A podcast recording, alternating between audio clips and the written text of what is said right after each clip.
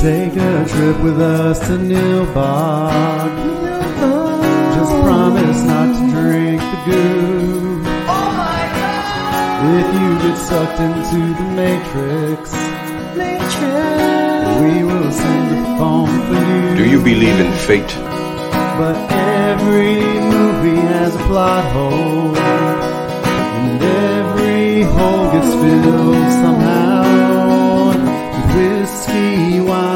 Or blue milk. Just don't cut me off right now. We're the Plotaholics. A breakfast club of two. We're the Plotaholics. Ripping plots apart for you.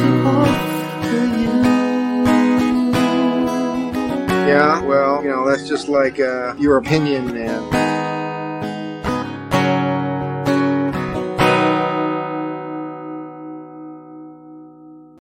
Hey, everybody, welcome to another episode of this Plotaholics podcast. I'm Shane Wilson, and that over there is Brian Tan, now in beautiful Technicolor,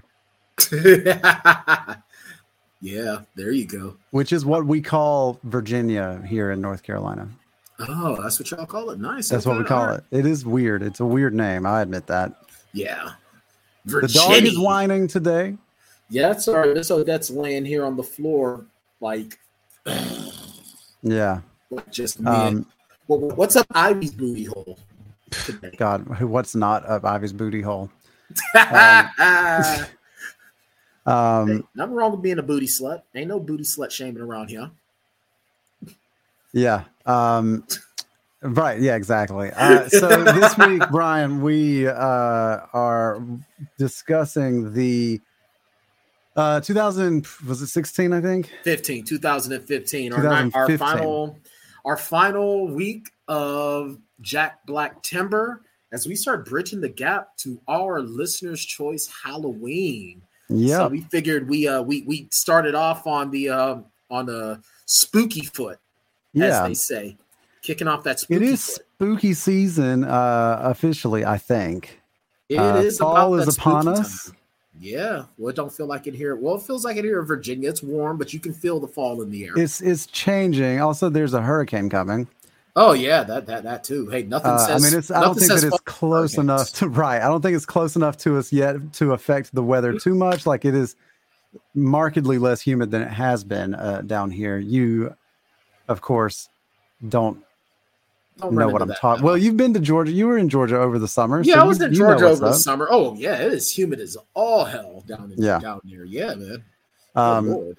but uh, this this week we we're, we're talking goosebumps uh in uh wherein we see a jack black uh assume the role of rl stine the famed children's horror author Yeah, man. R.L. Stine, and he also has an um. There's a little bit of a name swap sort of cameo in which this i actually really liked That was cute. That was probably about the cutest thing about this movie. yeah i don't know that this movie's meant to be very cute Yeah. Uh, well, it's, well, if it was meant to be a good time, then it's definitely not that. At least not for me. But that's yeah it's it is um yeah I was. I did not have fun with this. slice Like- us off a little synopsis All right. So this goose this film Goosebumps finds us going to Delaware.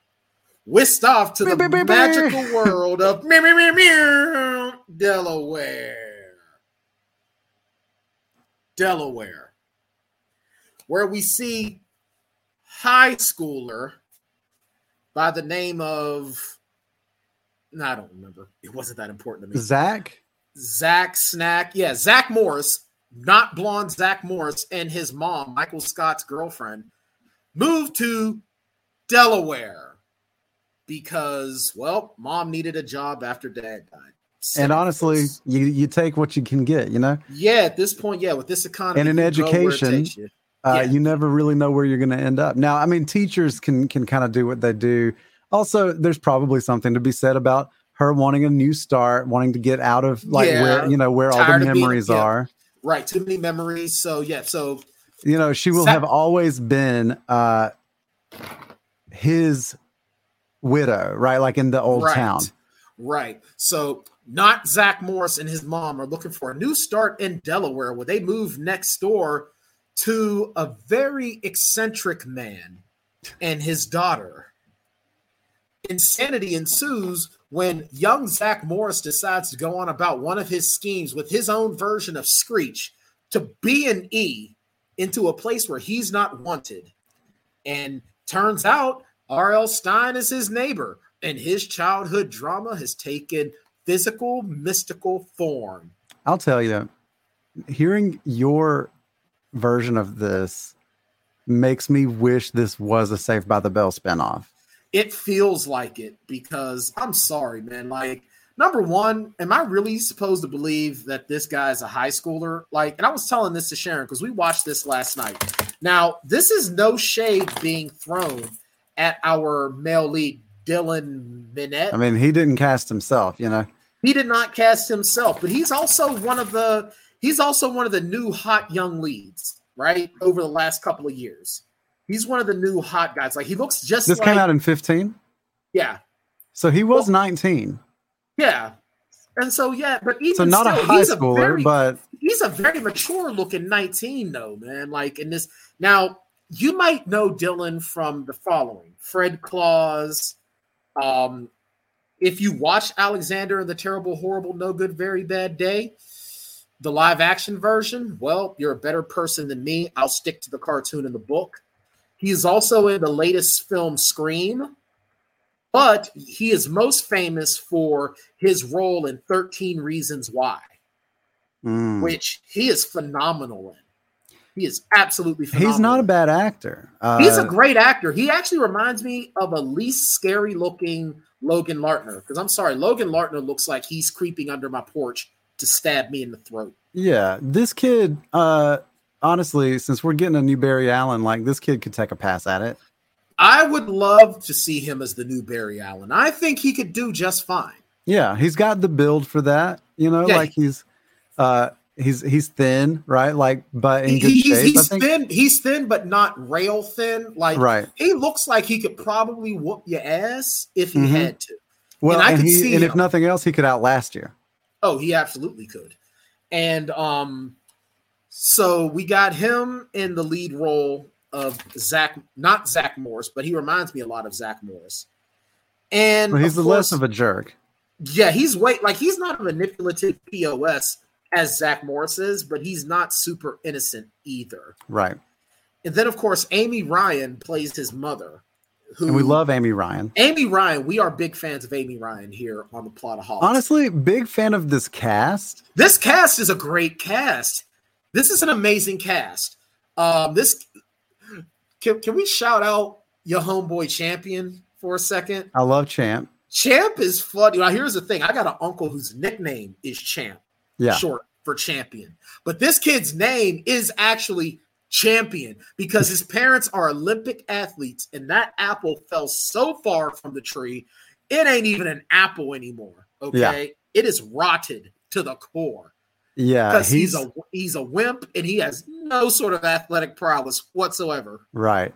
and he He's can't dress for shite. I think like that's Ryan Lee plays Champ. Ode- Odeya Rush plays Hannah. She's good. I mean, they're all like likable. Everyone in this film is Charismatic likable, actors. charismatic, fun. I love. I love Jillian Bell who plays Aunt Lorraine. dude. Jillian Bell is so funny, She's so funny. and she's like she's that likable. Like honestly, she is who Amy Schumer wishes she could be. Agreed. Yeah, and she's so underrated. Right. But in the Workaholics, she's so funny. Yeah, and her brief time in um, Bill and Ted Face the Music was really, really good. Yeah. Um, no, she's solid. in Fist Fight, the film Fist Fight with Charlie Day and Ice Cube. She was really good in that too. She's so funny to me. Now, She to me, the unsung heroes of this movie are the two police officers. Oh my god, they Like were the this- best part of this movie. They are For sure. The, scene where they come to investigate the domestic disturbance at the Stine residence is so right, funny. Now, so so here's the thing. So so this is what gets everything started. So Zach and his mom move in next door to the Stines, and of course, Jack Black, being his best quirky, weird serial killer neighbor, stay away from my house. Can Don't I ask you a me. Question about Jack daughter. Black's portrayal of R.L. Stine? Yeah, Uh, this is something that has bothered me. I saw this movie when it came out, and uh, and it bothered me the whole time. Then it bothered me the whole time, and as I was rewatching it, is he doing like kind of a British accent, like kind, like not completely, but kind of? it's like he's trying to, but he can't really nail it. So it's like But some like R.L. Stine's not British. Like is that no. is that And just R.L. the way he thinks that even- authors talk? I think he. I think he, that's how. I think he's trying to go for quirky writer because it kind of sounds like he's trying to be like that pretentious writer. Right, and it's not type. entirely British. It just every now and then he does something with his voice that I'm like, is he trying to do a British accent? Is he trying to be European? Should Is we listen trying- to a little Jack Black in this movie? Let's listen to a little bit of Jack Black for a moment. And you know what? So Hmm. sad that they didn't give us any um singing. Like Jack Black Yeah. always does something Something kooky, some kooky singing. Yeah, this one it- it's almost like he tried to play a hilarious straight man Yeah. Um because none of, he's not even really funny in this. Like he has moments where it's like he's not fun. You know, so the funniest moment that he has in the whole thing Mhm. is when he tells that kid, he goes, Shut up. And then he goes, I'm sorry, shut up. Yeah, right. That was the funniest thing. that was funny. You- you Um, wanna- but you want to know what's funny about Sharon and I's experience of this film? Yeah. Sharon like really like fell asleep on this. Like Oh, she yeah? was like she was like watching it and she was like she was like well first she wasn't that into it because she feels like as soon as she heard goosebumps she thought oh this is horror I don't do horror oh, right. Okay. and then she's like watching it she's like hmm. Hmm like um, I can right. gauge her reaction to each act by her level of interest. Yeah. Now you tell me. Uh, How actually, British is Jack Black being? right. All right. Here is. Uh, I don't How know much- that this is the that this is a great clip for this, but we'll see. What are you gonna do to us? Silence. We can't ask questions. I swear it was Shut up! Dad, they were only trying to help. I told you to stay away from us or something bad would happen, but that's a problem with kids today. They don't listen. They don't listen, right? Like that's listen. that's something that's not quite British, but it's also definitely not quite Jack Black's voice. You know what I mean? It's almost like he's trying to get. It's almost like he's trying to sing his dialogue. Yeah, I had to pick up Like- like Abominable Snowman of Pasadena. You couldn't have picked Little Shop of Hamsters. See, it's like he's Little he's- shop of hamsters. Little shop of hamsters. It's like he's trying to be Shakespearean. Yeah, but and this dude's face, wish.com. But he's this like dude's face is all of our faces at this point. Yeah, it's like like this was my this was my face when it's like, oh my god, how much longer of this movie exists? You're him, aren't you? Hmm? You're R.L. Stine. R L who? I, So the thing is, here's So here's he's- the he's pretending like, the, that he's yeah, living incognito. Here's the the long and short of of the whole thing right is like it what do you think of like now we can talk about like the execution of it but what do you think of the premise of this idea that we're going to have this set in the real world Mhm. with a real R.L. Stine and his monsters are going to really like infiltrate reality like what how do you feel about that premise I like the idea of it. I do. I think it's a great idea. The idea, So at what the point- concept is great. Right. So at what point does it lose you then? Because we should not get this twisted. This is a PG, a rated PG film. This is a film, a horror film for children. Right. And maybe that's the issue that I have with it is that I'm not a children anymore. I you are haven't a children. chil- I am not a children, nor am I a basketball. So Fair, very fair. uh, that's a throwback. That's a deep cut. that is a deep Uh, and and I think that that is the disconnect for us a lot of because us. we like this movie is not for me and you. No, it's not. This movie is made for a seven, eight, nine, ten year old because, like, when I saw the doll, what's was the doll's name? The, Slappy. the happy slappy hero pup. Yeah. Um, I'm thinking back to Buffy season one with the uh the with the uh the the, the the demon hunter that was trapped in a doll. Yeah. That's where my mind went. And then it's like, or Chucky, and it's like, dude, I beat the hell out of you. Why am I afraid of you? So I think that this is what we have to remember, and this is something that I tried to remind myself of as I was watching it, and that is that R.L. Stine writes horror books for children, which means that he's really writing comedy, but with like supernatural elements Correct. And it's only scary if when you're a child. A child, yeah. Because I mean, I remember those. And it takes a really special talent to do that in a way that it remains marketable. right? And that's why he's the best-selling like children's writer, really of all time. Like he's he's he's, he's, very good at what he does. And you know, uh, his very first writing job that he got paid for was writing joke books. Wow, Yeah. that is true. And I remember when Goosebumps first started really rising to Yeah. prominence. Man, this was like because the thing is, I used to read those Scholastic horror books by like Mhm. Chris Pike. Yeah. You know, like I remember I had one, and it was a vampire book, and it had a woman on the cover in a bikini. And I Mhm. went to a Catholic school, and my book got confiscated. And I was told that I could get it back at the end of the day, but I couldn't bring it to school anymore because the woman was in a bikini. Right. So R.L. Stine found a way to, to make these books marketable and, and the covers age were so, appropriate. the covers were so dope. They really were. It was like as a kid, man, it made you real uncomfortable, but not so uncomfortable that you were terrified to pick it up. It wasn't like picking Yeah. up a Stephen King book cover. It was always like meant like the books were meant to be a little funny and a little unsettling, and there Yeah. were scary elements to them. It wasn't Uh, Are You Afraid of the Dark? That's for damn Mm-mm. sure. No, which was made was was marketed to more teen audience because it came on Right. later on Nickelodeon on Saturday nights, and it it also wasn't PM. Fear Street, right? Fear Street was his other series. Which was more frightening. yeah, it was like legit like murder and shit, Yeah. you know, like. But Right. here, like, no one ever dies in a Goosebumps book. No. Um, there's just always a happy freaks you out. ending. It's it's just like a weird. It's like it's just a weirdness, you know. And so yeah. to that end, the movie sort of suffers because it's a movie and not a book. Uh, Right. And so you get these sort of CGI'd to death monsters that just don't really translate well.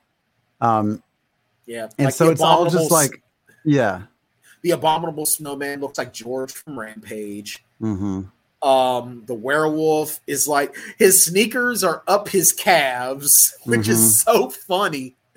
Like that's actually kind of funny. Yeah. And um, you know, the, the giant praying mantis, and yeah, I mean, it, I think the problem with this movie is that it captures the tone and feel of the books perfectly. And therein lies the problem because those books aren't written for us anymore. And Like, those books if- aren't written for the screen because I would No. argue that the series that they made out of those books, The TV series was way better. the TV series was much better because they leaned a little more into the horror aspect Right. and this away is- from the comedy. And this leaned, this one tried to split the difference too evenly, I think. Yeah, because you never really feel like the stakes never feel huge. Yeah, when you are in, um, when you watch the series, which was a, a half hour series, Yeah. you don't need the same, like, you don't need levity all the time. You just need levity by the end, you know? right. And then here, I feel like you also like in film, you like it's not like reading a book. And when you're a kid reading a, a book that's a little bit scary, you need levity like every chapter or two, right? But here, right. in an hour and a half, hour 45 minutes, like you don't need it all the time. Uh, and uh, so it, it plays more like horror comedy than than horror. Uh, and really it just plays more like comedy because it does make me laugh a few times, you know, like Yeah. There's the, a couple the cops times are funny. The like when they're at the dance and the and the guy's like, "Hey, everybody!" Like he like looks out the window and he, he like says that everybody laughs and he's like, "Oh my god, there's a giant praying mantis eating everybody's like, car." all right, and the dude, dude's like, it's "All right, enough." it's old." Yeah. it's so He's like, funny, no, like- I mean it. Yeah. Like that's funny. I and like then you get, get the call back and he's in the halo because he got his Right. Yeah, that's funny. And those cops, dude, like I want to find the cop scene because that's so good. Right. Or when champion, like, I like when Champion gets that moment that he gets the girl. Uh huh. That was a pretty cool scene. That that, that was a nice little scene there. It was really really fun. Um, I'm trying to think. Um, your girl, our girl from um, um, Halston Sage, who plays um, Alara Kitan on um, the Orville, is Uh-huh. in that is plays that character. That's a pretty cool scene. I, I think where this movie starts to suffer is that you're right. It leans more toward the comedy. It tries to split the difference between the comedy and the horror, but leans more to the comedy. Yeah, I It is didn't very really- tropey. It's very tropey. Well, too. right. Yeah, I mean, like, but but children's horror will be tropey, right? Um, Yeah. I will say um, that I appreciated its investment in the first act in its characters. Yes, the character building in the first act is pretty spot on. It's pretty top notch. uh, especially for a movie for younger audiences. You know, like Yes. it's it's they, they are tropey, but at the same time, like there's some like really nice moments when they go to the abandoned amusement park. Like that's cool. That's visually very interesting. Yeah. Um, it's obviously Chekhov's gun, right? But you know, all of that aside, like it is, like I appreciated that they had emotional stakes for these characters. Right. Like at first you're seeing Jack Black and you think he's the villain at first because he comes Uh-huh. off as a villain. He comes off like someone you need to be worried about.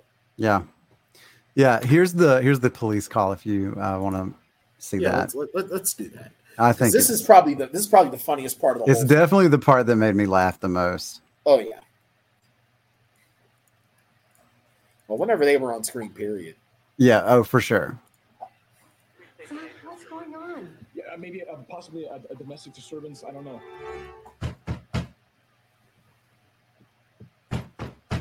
Damn, smoke! You pounding on my door like the damn police.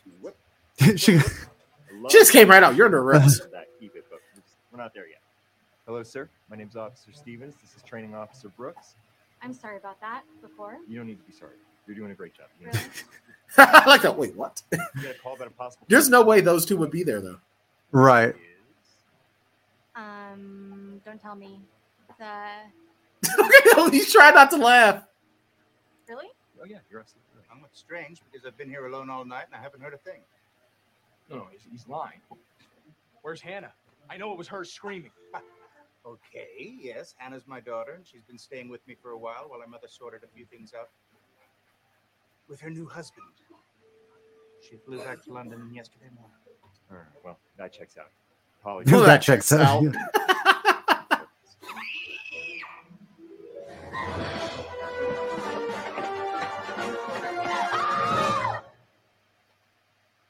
Surround sound. I didn't know being an audiophile was a crime. A, wha- a what a file? she really went for her gun. That's so awesome. That's hilarious. Hi, I'm so sorry. We haven't properly. Dude, that Jack Black face is hilarious. Look at that Yeah. face is so funny. The smug author face. Yeah. Oh, much for stopping by and bringing your delightful son and the police. Again, I'm sorry. Police. Apologies for this, sir. We hate coming to the home of an outstanding citizen such as yourself. His chin just sticking out.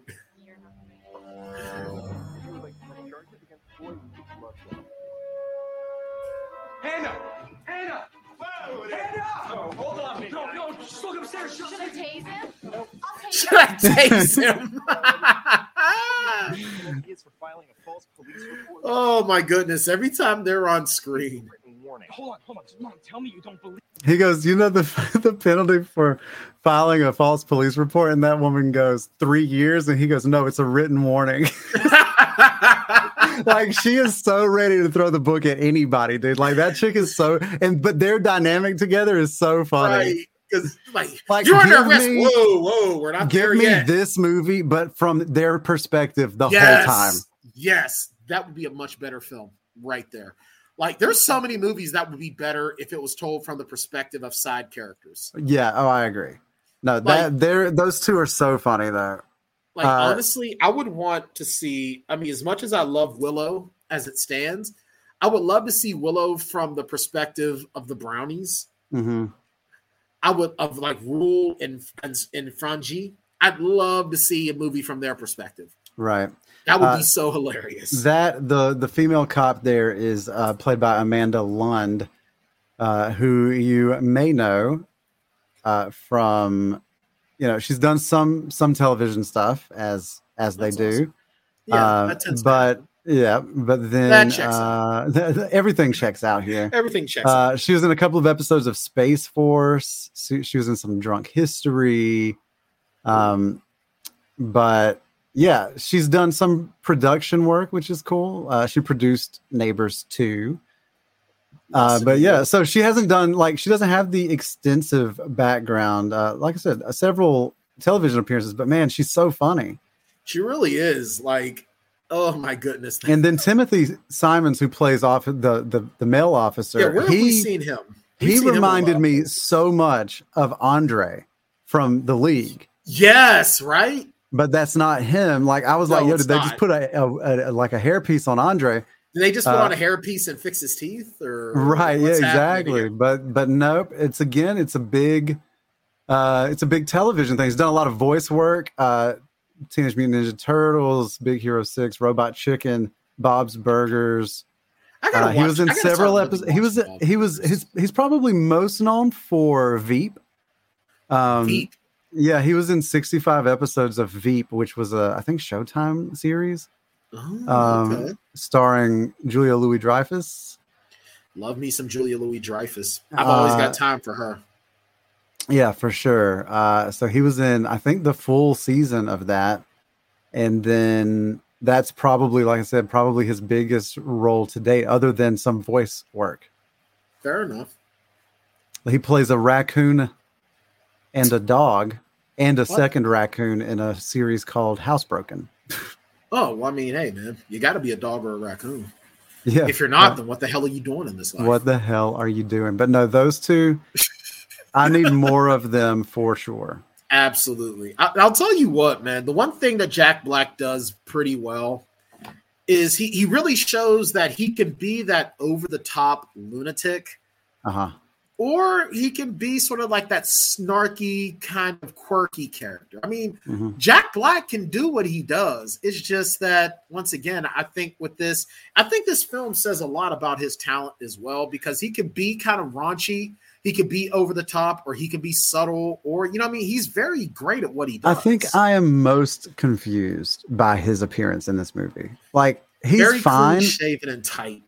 He's he's fine as R.L. Stine here, uh, but it just feels like they could have gone with just about anybody else, and it would have also been fine. Dude, yeah, I agree. Like anyone, like you could have gotten Like you want Andre, me to Andre look, from the league.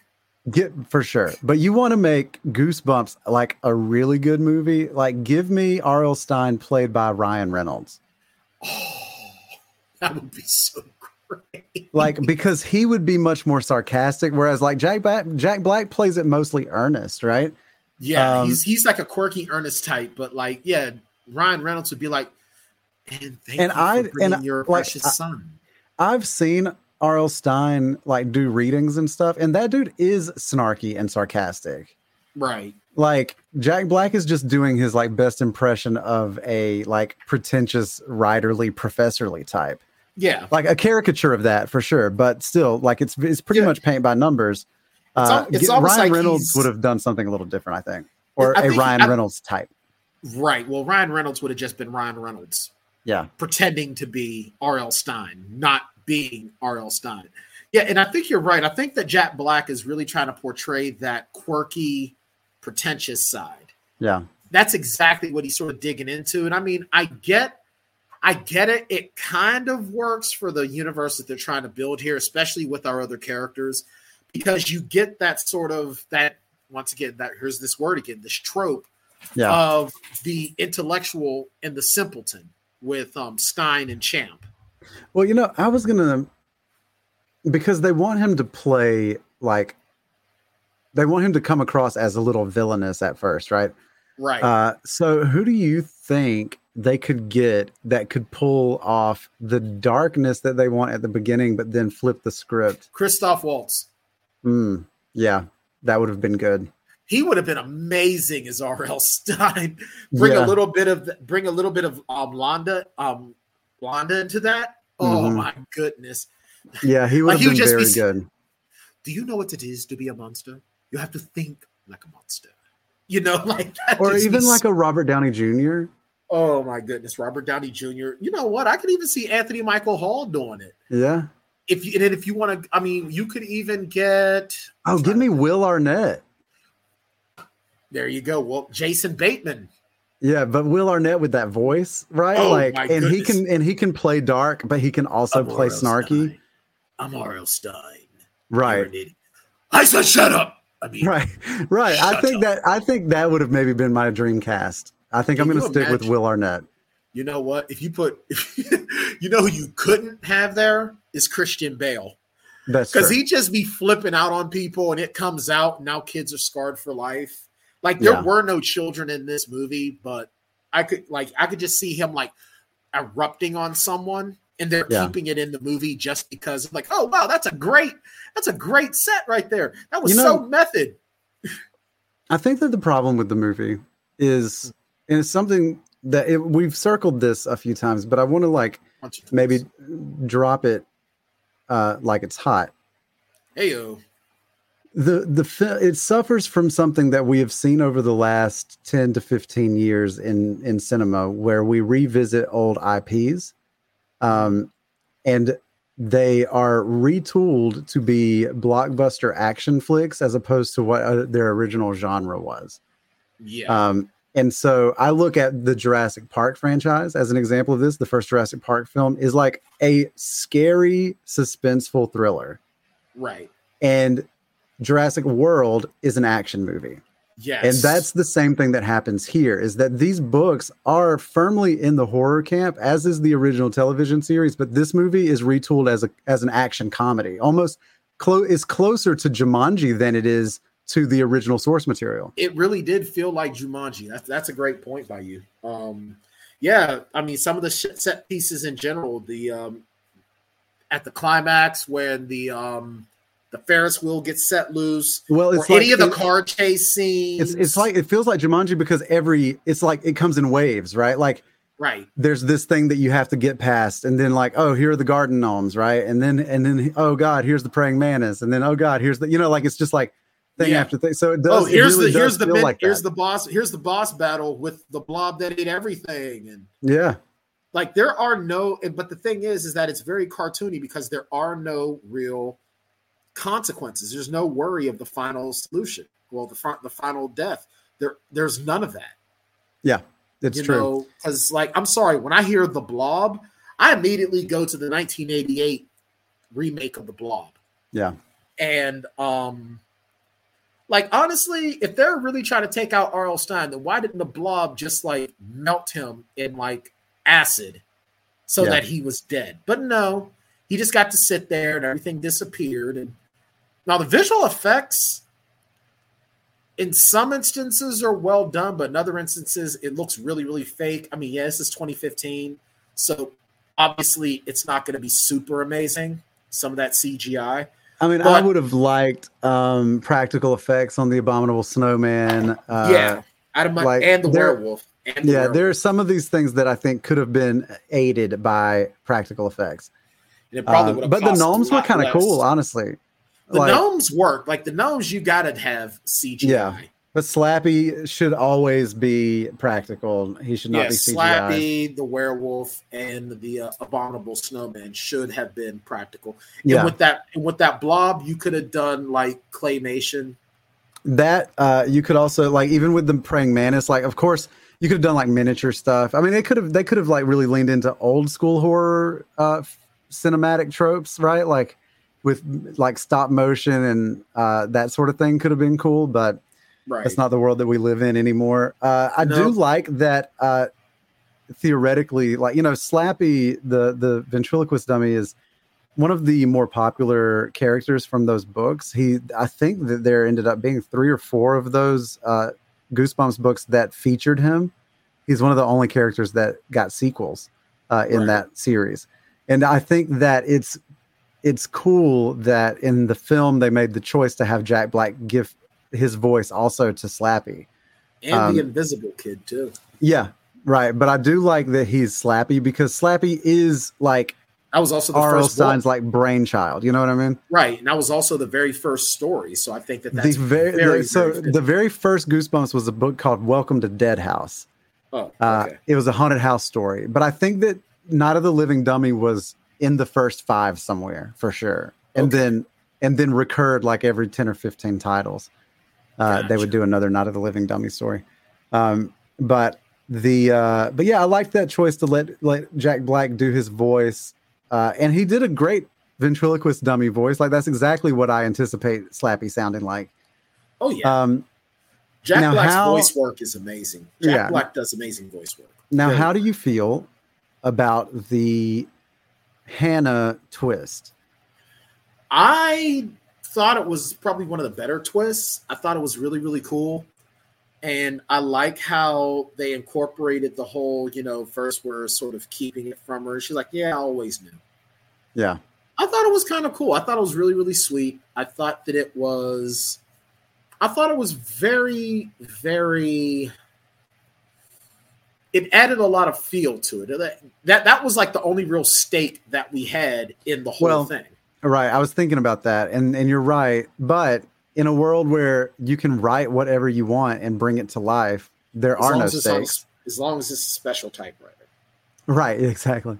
Uh, the I love it like when they're asking R.L. Stine, they're like, "Well, why can't you just say that everything disappears?" He's like, "That's not how it works." It's like, don't yell at us, bro. Like you're the one with the magic typewriter. Like tell us the rules. Seriously, it's like, dude, well, this is really kind of your fault. So why are you getting mad at me? right. Like if you could have burned these books this whole time, then like, Why'd you keep them? yeah, why did you keep them? But And regardless, then, like, and then like, how did you get these shits published though? Right. Like, now, how did the you thing, get- like, so the Hannah thing is good because it does give stakes. It gives the movie stakes, and also uh, for children, especially, it would right because they would feel like, oh, this is like that's his friend, you know. Right. Um, and but for us, like we know, like immediate. So first of all, we know immediately when this thing starts going sideways that she's going to get sucked back into that book.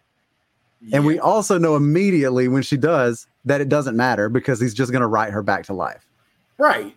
Pretty so none of it ever is going to surprise us. And we're not meant to be surprised because, again, we aren't the target audience. These are the movies that kids watch in order to grow up into adults like me and you. Correct. Absolutely. And I mean, hey, sometimes you got a lot of kids and let them know that a happy ending is always coming. Yeah. Because not always. But at the same token, and it's like you said earlier on, the Goosebumps books have some comedy, have some horror, but at the end of the day, it's always a happy ending. Yeah.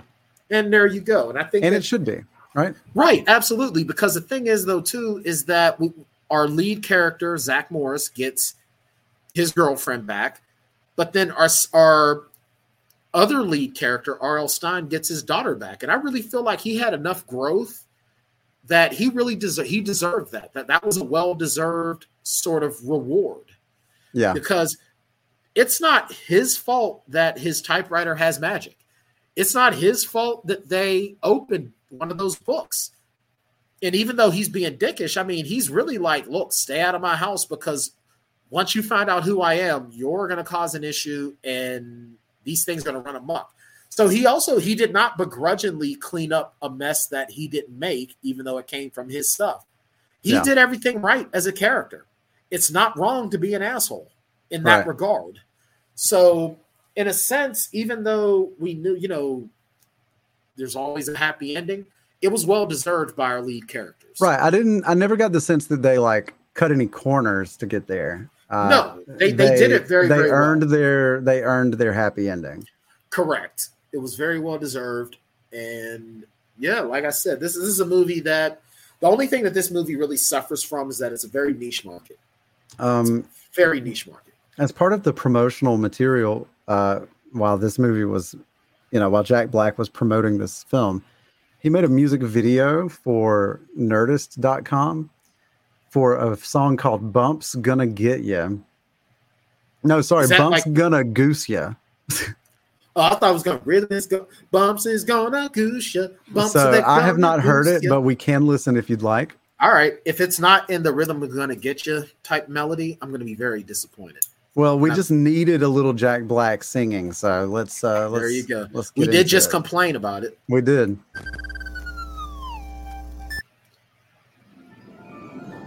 MF bumps. right, motherfucker bumps. Viewer beware, you're in for a scare. Goosebumps! He could be the Joker. He could so play to the Joker. Yeah, Is that Andre 3000? right.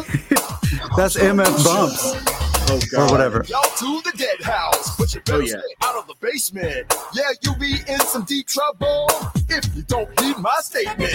The goosebumps are a coming, and they want monster blood, y'all. So you best say cheese and die, or all of the creeps will call. We young So it should be noted that he's saying he's referencing all the titles in order of release. Is he a vampire? Um, I don't know. Look at those two. Dude, man. Move out, my man, or else I'll trouble. And now that he's unlocked the book, this whole place will be rubble. So when the shocker hits Shock Street, better know that you dead meat. And you can't hide underneath your bed sheet, cause here comes the goosebumps heat. Ha ha!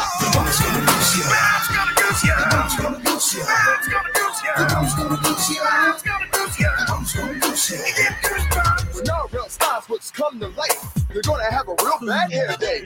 Honestly, it's pretty. do It's pretty good. How do you call your parents and say, Mom, Dad, I'm going to be in a music video called Bumps Gonna Goose Ya with Jack Black and MF Bumps?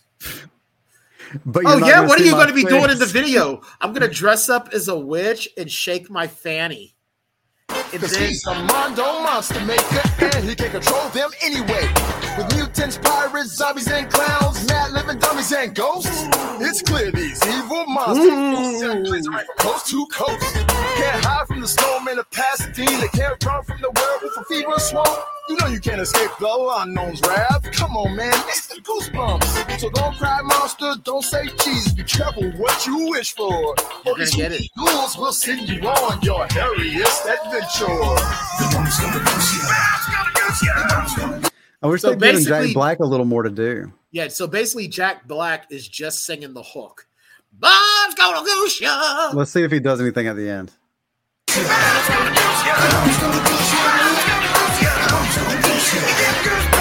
Viewer beware, you're in for a scare. Now that "Stay Out of the Basement" book is legitimately the first one of those that I read. Oh, okay. Uh, all right, so I also want You know to. this video uh, reminds me of? what's that? That song T Turtle Power from the original Teenage Mutant Ninja Turtles live action T U R T L E Power by Partners in Crime. That is what that song reminds me of. Like that is the level of cheese that that song is. Like, oh my god! So I, I, also wanted gonna to. I also wanted to play the original intro to the television series because this song is a banger. Is this bump gonna goose me? It- the bump is going to goose you. All right. Oh, the nineties.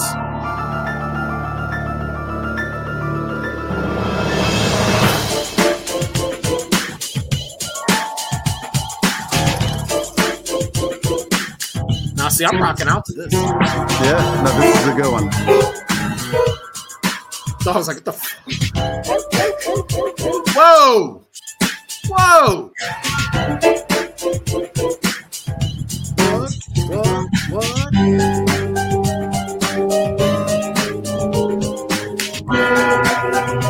Yeah.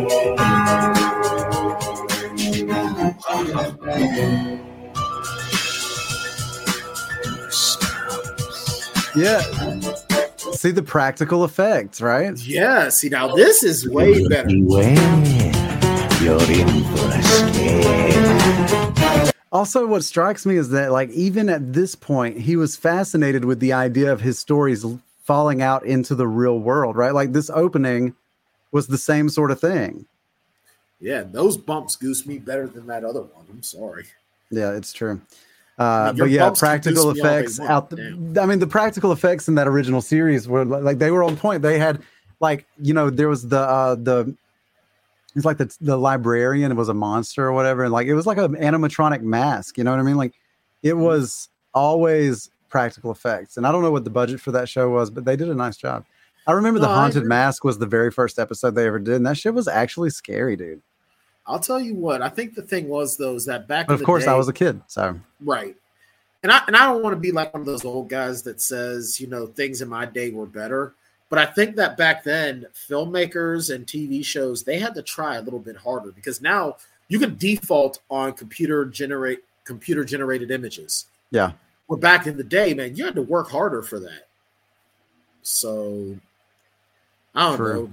Bumps might goose you, but the show is more enjoyable, I think, than the movie. Yeah.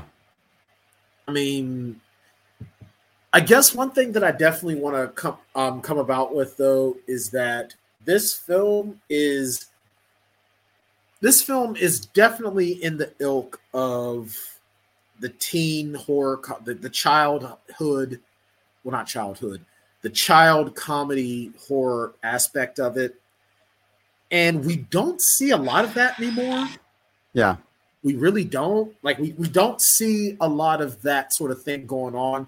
Because i think kids kids horror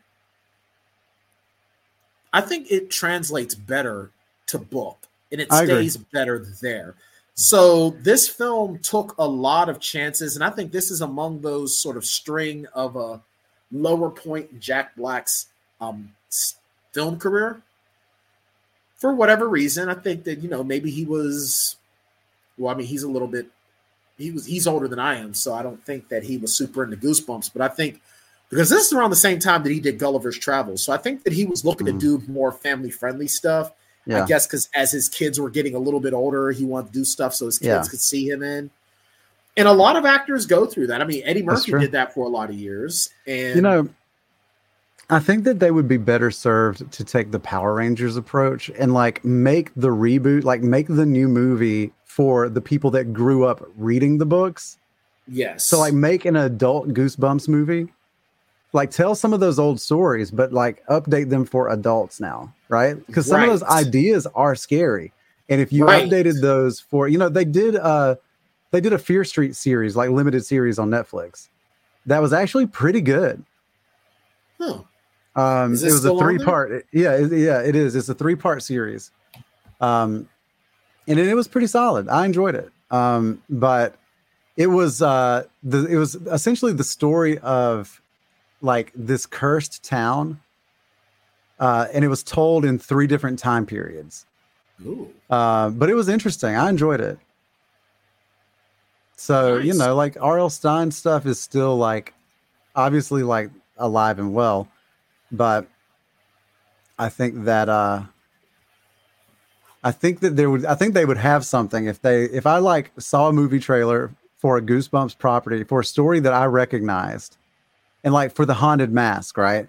And like the Mhm. haunted mask, like this chick starts murdering people in this movie, like I'm for I'm I'm I'm I'd be already much better there. with that. I'd be Yeah. all for that. But we're but you know what? Next week we're gonna be going into some stuff where you know there are people actually dying. Yeah. Oh wow, did you just see this email that we just got at the uh the plotaholics at Gmail? I did not know what's up. We are we got hit with copyright already. oh, for the thing for the what the thing we're doing right now. Bumps gonna goose you. I think Did either- really? That's I so think funny. we we got hit with a copyright thing, so they they paused our stream, which is kind Oh. of funny. yeah, it's fine. That yeah, it's whatever. It's fine. It's It's fine. it's Um, but I think though that I think you're absolutely right. I think that if they now here here's what I'm okay with even maybe do as you're shooting like the kids version, maybe have an edit that's more adult oriented or young adult oriented. You know what I mean? yeah, For us, you know what I mean. So then that way Well- you have your director's cut that's more for adults, even if it's only PG thirteen. you know, well, that's what I was going to say. Yeah, that's what I was going to say. Is there was a movie a couple of years ago, uh, "Scary Stories to Tell in the Dark," which is another children's horror franchise, like book. uh, but it was PG thirteen, and it was much scarier. Right. So, and at that point, all it, it like people can die in a PG thirteen movie, you just don't get gore, uh, right. and language, right? Like those are the two things that you that you lose Right. out on then, That- and you don't necessarily really have that stuff to have to have a scary. I mean, The Sixth Sense was rated PG thirteen. Right. And it was kind of scary. It was, it, it At was times, it was it was disturbing. Yeah, Right. And I mean, the thing is, is that you can have gore in PG 13. You just can't have it gratuitous. right. Like you can see the after effects. You can't see the what causes it. So it's like if you want to do text like Nightmare on Elm Street, Mhm. PG 13, you might not be able to show Freddy stabbing someone. You can see Freddy bring his hands up and then swipe I mean, down. honestly, the thing that like if you were gonna do a remake of the original Nightmare on Elm Street in 2022, like the main things you would lose would be nudity and language. Pretty much, yeah. Because a lot of the stuff you don't see Freddy actually do a whole ton. Because Right. even in the scenes where you don't see him impale people on those, you know, like yeah, the only time Tina gets slashed, you don't see Freddy. You just see the cuts happen. yeah. So maybe they don't show the cuts happen, but you see her bleeding through her her um, nightgown. I think that there's I think there's a good possibility that you even show you can even show the cuts happening since you don't see the tool being used. Correct. They just happen. Right. You could see Rod Lane being hung in his cell. Mhm. When Glenn dies, you don't see anything. He just goes into his bed. Yeah. And that's it. Now like you might lose the blood like The blood flooding the room, you know? Right. Like you you probably would just see like the after effect. Like he gets sucked into the bed. It all just then- seems so arbitrary, honestly. Like the Yeah. the the delineations between different ratings just seem so arbitrary. It really is. I think it's all a matter of like which um censor sees it and then they Yeah. like who from the MPAA sees it and what their thoughts are on certain things. Yeah. Because But- now you can drop and it is also societal because like now you can drop an F bomb, one F bomb in a PG 13. Yeah, it's true. And it's been that way for a minute. I mean, look, exa- Titanic was PG 13 and it had full frontal nudity and one F bomb. Woohoo! Boobies. Yeah. Um, I mean, hell, you, you look at um Cobra Kai right now. It's rated TVMA, not MA, TV 14, but they're dropping F bombs now. yeah. Uh, Goosebumps, Brian, was made on a budget of something around 84 million. Could be as low as 58. Stupid. Nobody knows what is going on anymore. It's a Money doesn't matter. Uh, box office. no did make, object. It did make 158.3 million, which was enough to get a sequel, but not enough to get Jack Black to come back. Yeah, he's Uh, only there for like a glorified cameo, and that's about Uh it. huh. Yep. So uh, then on Rotten Tomatoes, it is sporting a 78% on the tomato meter with a 62% audience score. I think that if you judge this film from a kid's perspective, it's probably about right. The 78. Uh, it's a fine kids movie. It's like It it's just not for us. Yeah, you could take your kids to go see it. They'll have a good time. It's it's better than a singing crab movie. singing it's- crab. Yeah, you know, just in case you know somebody has crabs and they sing inside the crotch. That's a kids movie, right? You're talking about Sausage Party? Whatever. like I mean, what? come on, man. A singing, a, a, hey, a film where someone's STD is singing to you, the, the physical. Well, that's not a kids movie, right? Well, it should be. It should. That should be a kids movie. I mean, Genital not? warts. genital warts the musical. Why not? Yes. Yeah. Hey, honey, would you watch a film called Genital Warts the musical? Well, it's because you're a hater. she she do be hating. she do be hating sometimes. Like I Um, guarantee you, if you asked Michelle, she would watch Genital Warts the musical. I would watch Genital Warts the musical, but I'm not a 12 year old. That's a good point by you. Uh, also, a 12 year old would totally watch that. But Mhm. should they? well, I don't I, mean, We'll some see. people let their kids watch Sausage Party. So I mean, who am I to judge parenting? That's true. That is true. I Uh, don't even just don't be surprised if you see singing genital warts, you know, singing Hey. around the giant monument in the center of their land. There you go. I Or mean, the maybe hey, not so giant monument. Hey, listen, who are we to judge That the very size average and people's adequately sized monument. Yeah, it's not about the size of the monument. It's about the faith in that monument's abilities. That's right. That's right. and we really believe in our monuments. Absolutely. Hey, listen, if I don't believe in my monument, who will? Uh, all right. Well, here's bartender Smiley to With tell us how we rate movies, but not monuments. No, not at all. The Plotaholics rating system for the movies is a pretty simple system. Basically, they rate movies based on how many shots it takes to get through them. So if you got a good movie and you get through it all the way sober, then it takes zero shots to get through the movie. And then if you got a really bad movie, then it could take up to five shots to get through the whole thing. I think you can try to figure out the middle part yourself. So, what can I get you? I think it's probably for me like if I were a kid, um, I'll tell you, if I as a as a goosebumps reading teenager, right, Yeah. went to watch this movie, I would have been disappointed in it. Um, now, as a kid that had never read a Goosebumps book, I would have probably enjoyed it just fine. You know what I mean? Like it's, but but it is not faithful to the source material, and that is problematic for something like this. I think because I think if you're a kid that is a fan of these books, then you expect a similar feeling watching this movie, and it just doesn't capture it. I agree. Uh, Um, and so for me, it's I'm gonna go with a with a three shot rating for Goosebumps. to piggyback off of what you said, it's kind of like when I was because I was really big into Garbage Pail Kids when I was a kid, Hmm, and when I finally watched the movie, I'm Yeah. like, "Is this it? What is this?" It doesn't. It, it's just it's and it's a shame because you know, and I try to look at this objectively because this isn't made for me. I am not the target audience for this, but at the same token, if you do something well, you're going to enjoy it whether you're the target audience or not. In my, Yeah. in, when you have a cast this talented and you do something this underwhelming, shame on you. This well, because fi- I mean, like for example, there's so many Pixar movies that I feel like we both thoroughly enjoy, and those movies are also not made for us. right, Toy Story is a classic. Toy Yeah. Story Two, a classic. Um, what what's another Pixar? Um, WALL-E, Well, we watched Phenomenal. Soul. Soul, phenomenal. Yeah, But this th- this is a five shot rating for me. I'm never to watch this again. yeah. Like, I'll never watch it again either. But I give it. some if somebody came to me and said, "I will give you twenty five dollars to watch Goosebumps 2, I'd say make it fifty and you got a deal. Because I have no desire to even watch. I have no desire to ever watch this again. And I mean, from from the completely like, I'm sorry, there's no way that you can convince me that Dylan Minnette is a teenager that needs his mom to drive him to school. There's suspension of disbelief, and there's that. The only thing worse is if you got Robert De Niro de-aged enough to be, oh wait, they did that. Oh no, I feel like I feel like you're like overlooking a very important detail. Like it's not that he can't drive himself; it's that maybe they only have one car and they're both going to the same place. Maybe, Like she's like she goes, she works there. Like that's true. But he don't even look like he needs to be going to that school. It now, looks like his mom. now that is a fair.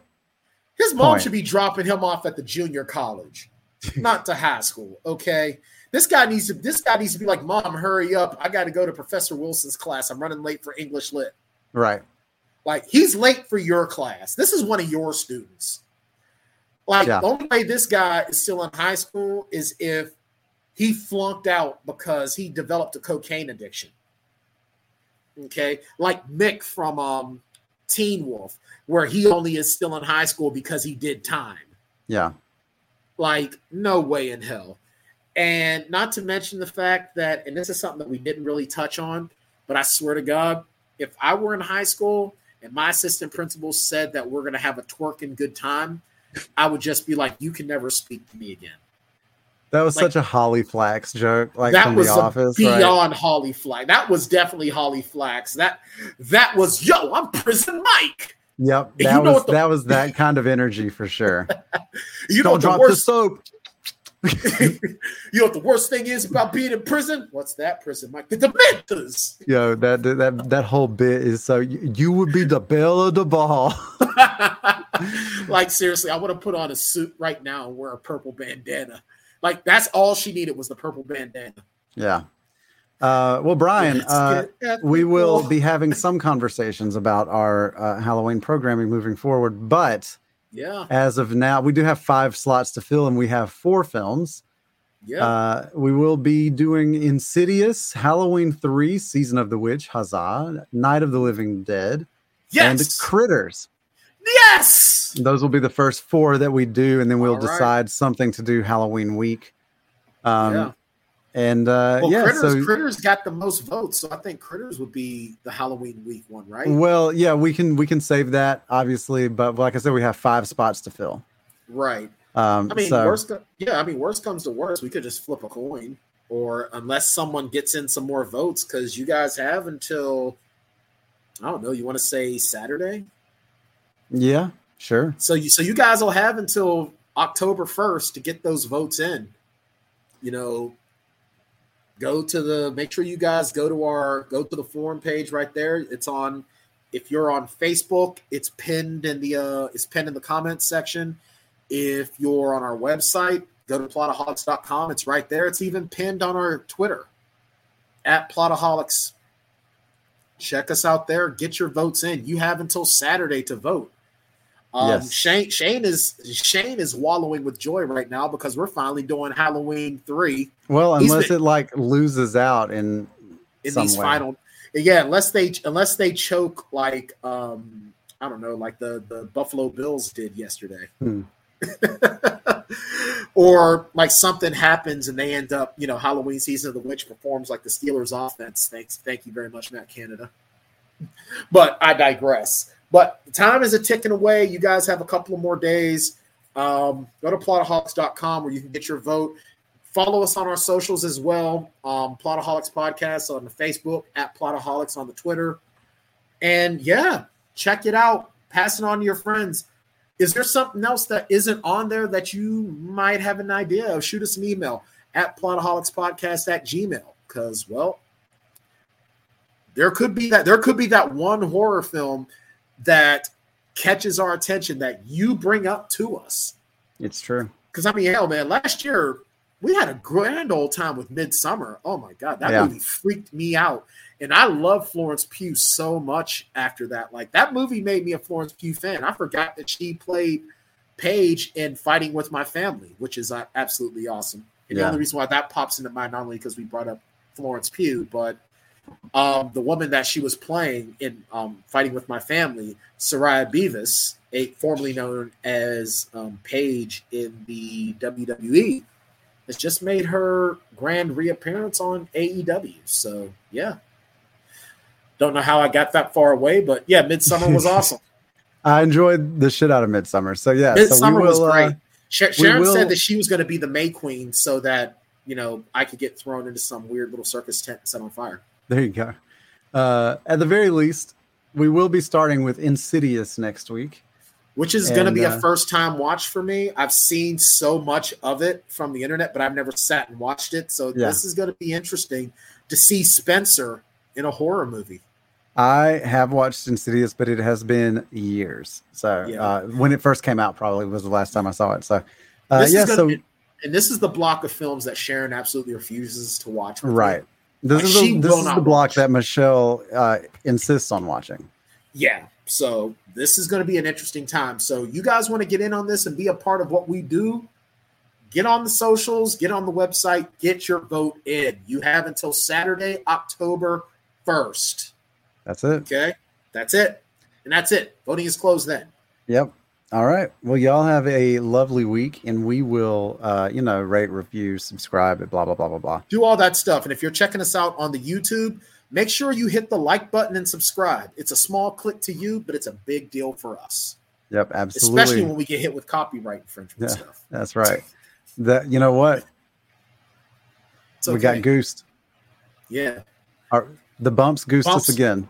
Oh, they did about goose. This is a, uh completely. But you know what? I'll take a goose over turkeys because there's some Yeah. turkeys up here, man. That's right. All right. Uh, y'all have a good week. We will see you next time. Take care, guys.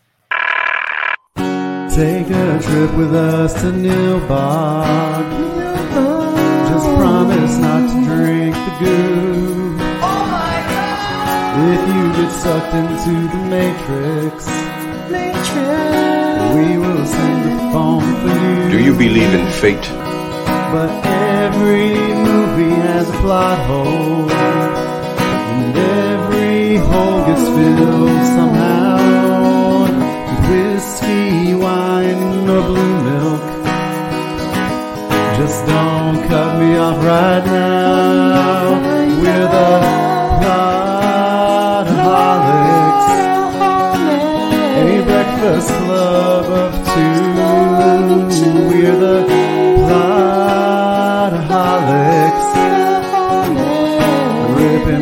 Plots apart for you. Yeah, well, you know, that's just like uh, your opinion, man.